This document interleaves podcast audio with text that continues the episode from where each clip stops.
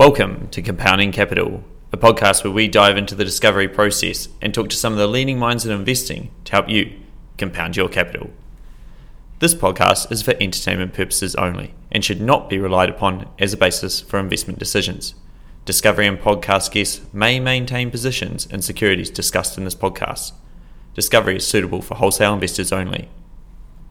Welcome, my name is Chris Bainbridge and I'm joined by my co host Mark Devsich. How you going, Mark?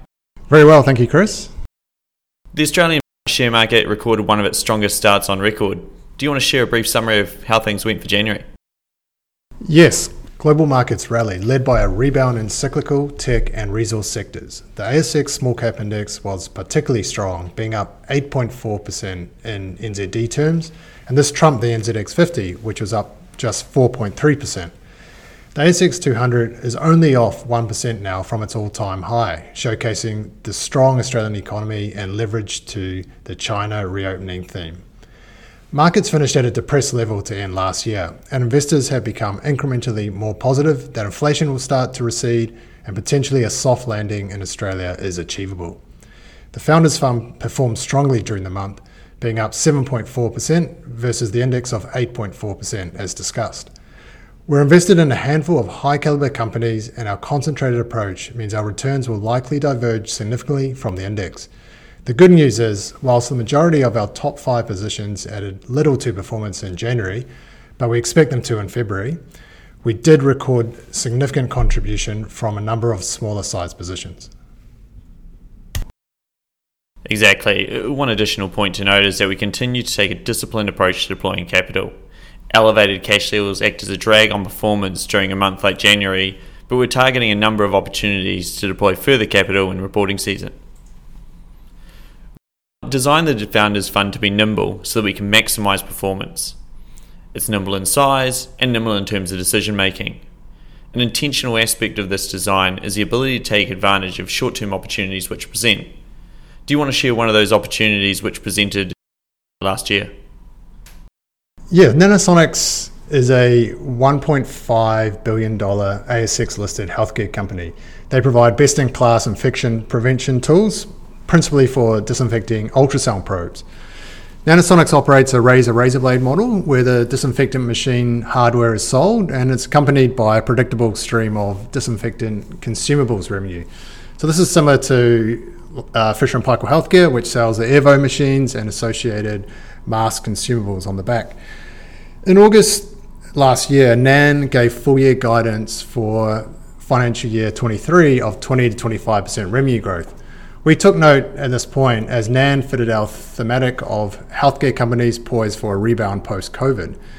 NAN then further updated at their AGM in November with a very robust four month trading update, but it retained its original guidance. This update further piqued our interest. So for the four months to October, they reported revenues of 52.6 million. If the first four months were just repeated for the rest of the year, this would mean revenues of 158 million, compared to consensus at the time of low 150 millions. However, we knew that November and December are typically larger selling months for NAN, and furthermore, the second half of the year would also be stronger as you have the benefit of a higher installed base. Therefore, we felt it was very achievable that NAN's revenue this financial year would be over 165 million. The concern the market had with NAN was its move away from their US distributor GE, which accounted for roughly 90% of their business. However, the update put this concern to bed as NAN showed strong sales. NAN has enjoyed the pricing benefit of circa 15%, which previously went to GE as its reseller fee, and this dropped through at 100% profit margin. Fortunately, in December, NAN share price pulled back with the market weakness, giving us the opportunity to buy NAN at an attractive entry price. Furthermore, the short interest in the stock had reduced by about a third, suggesting the company was performing well and supporting our thesis. And then in January, the investment thesis played out. NAN had a strong profit upgrade during the month. They upgraded their revenue guidance to 166 million at the midpoint, and clearly they're benefiting from the materially improved pricing across both consumables and capital equipment as a result of the transition to their direct sales model. The consensus profit upgrades were significant, with EBITDA increasing to around 20 million from the 12 million forecast prior. At the time of their trading update, NAN's share price was up 34% in the preceding three months compared to the small ords at 9%. So we've decided to exit the position and move on, given some of the tailwinds that benefited in the first half result are now easing. And firstly, the Australian dollar, which is now strengthening, is detrimental to NAN as the majority of their sales are made in the US. The second point is it's harder to quantify how much of their upgrade is attributable to favourable FX and how much has been driven by this increased pricing with their direct sales model. And lastly, the volume growth hasn't accelerated from the prior year. And potentially they've been aided with a channel fill post the move to the direct sales model and experienced artificially high demand as hospitals restocked post the lockdowns. But it's not like there isn't future potential, right, Chris, for Nanosonics? Yeah, we've, we're focused on the short term and we managed to maximise that. Uh, looking at the medium to longer term, there's a couple of tailwinds. First, there's the upgrade cycle from Trophon 1 to Trophon 2. It's approximately 9,000 units, which are now ready for an upgrade. And the first half performance indicated this is gathering momentum. Secondly, they've got their new flexible endoscope cleaning product, CORIS, which is awaiting clinical and regulatory approvals. This product offers significant potential upside. And lastly, management have done an incredible job moving from GE to a direct selling model in the US are inherently conservative, so the guidance probably reflects that. All in all, uh, a lot of uh, really good medium and long term tailwinds, so it'll remain high on the watch list for us. Nanosonics contributed to performance in January, but not everything goes to plan. Detracting from performance was Hub. We featured Hub 24 in episode 1 of our podcast, and it remains a core position, so we'll touch on it briefly here. As a reminder, Hub is an Australian investment and superannuation platform. Hub's platform provides financial advisors with tools they need to onboard, manage, and report to their clients. Hub reports key performance metrics, including funds under administration, on a quarterly basis. In January, Hub reported that it added 2.8 billion in, in net flows for the quarter. While this number was in line with our expectations, it was down 24% year on year. Hub's share price declined as the market fixated on the slowdown in growth. There's three points to note on the flows number. One, flows lag. Flows are a result of investor and advisor decisions taken three to six months before they actually show up in the numbers. So if we think back to last year, the flows in October and December of 2021 reflected the emulent mood of markets in the middle of the year when official cash rates were virtually zero and markets were hitting all time highs. Secondly, talking to inv- advisors in the market, we understand that activities were actually scaled back earlier in December this year than usual as people went on leave. Finally, the point to note is that Hub significantly outperformed its peers.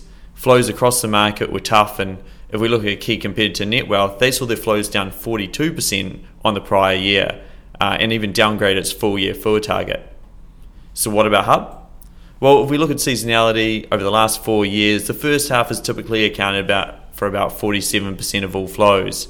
So if we look at the 5.8 billion in net flows that they took in in the first half of 23, then that probably implies about just over 12 billion in flows for the full year. So we're pretty confident around the flow outlook. Was there anything you took away?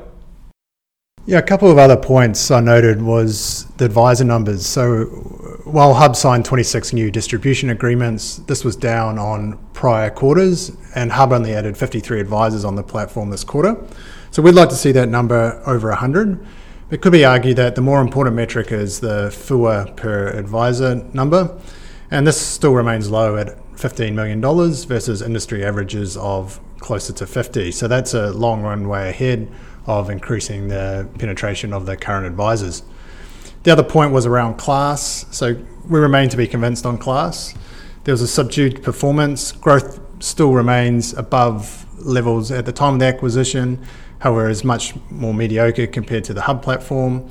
There's a larger strategic rationale here, however, we're yet to see the benefits play out. This is generally the part of the show where we provide feedback from the front line based on meetings we've had. That feedback will return with gusto post reporting season. In the meantime, is there anything you've been reading or listening to which you thought was worth discussing? Yes, one of the resources I've come across recently is the essays from Paul Graham. So, Paul Graham is not that well known, but he is the founder of Y Combinator, and a Harvard PhD in computer science. So Y Combinator has funded some of the most successful startups in history, including Airbnb, Stripe, Dropbox, etc. And Paul Graham has written over 200 essays, and he's posted all of these on his own website, paulgraham.com, and check it out. And he's done these over the last 20 years. I, to be honest, haven't read them all yet, but um, there's a couple that resonated with me. First one is called The Anatomy of Determination. So at Y Combinator, they've seen tens of thousands of investment pitches uh, over the last nearly 20 years, and they've invested in over 3,000. So they've developed a fantastic pattern recognition about what makes a successful business. They learned quickly that the most important predictor of success is determination.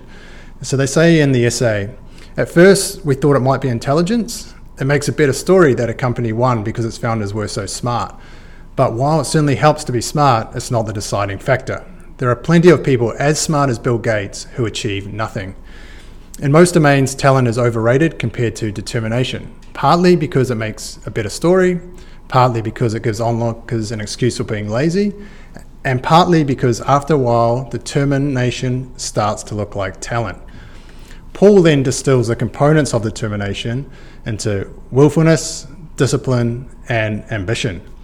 Got me thinking, did you see any of the Australian Open, Chris? Yeah, look, fantastic performance by a number of players there, particularly Andy Murray was entertaining and undeniably Novak Djokovic. His persona and affiliations means he'll likely never achieve the status of Federer or Nadal, but his performance on the court is undeniable. Exactly. Despite all the headlines, the unheralded story is extreme determination that Djokovic showed to win this year's Australian Open. Carried a leg injury throughout the whole tournament, came back after not being allowed to play last year, and ignored the distractions around his family. In his winner's speech, he said, This has been one of the more challenging tournaments I've ever played in my life, considering the circumstances, and this is the biggest victory of my life considering those circumstances.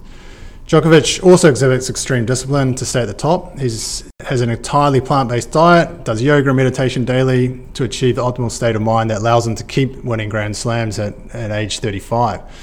Something we strive for at Discovery to compound these small improvements each day into great outcomes. But to be honest, I'm yet to start the daily yoga. Chris, what have you come across during the month? I read a book called Global Outperformers by Dede Eyesan Dee is a founder of Jenga Investment Partners, which are a global equities investment firm. As a mental model, this book is another version of 100 Baggers. The book studies listed companies with a market cap over 50 million, which returned 10x between 2012 and 2022, and with the aim of understanding what works. If you're looking for a magic formula, there isn't one.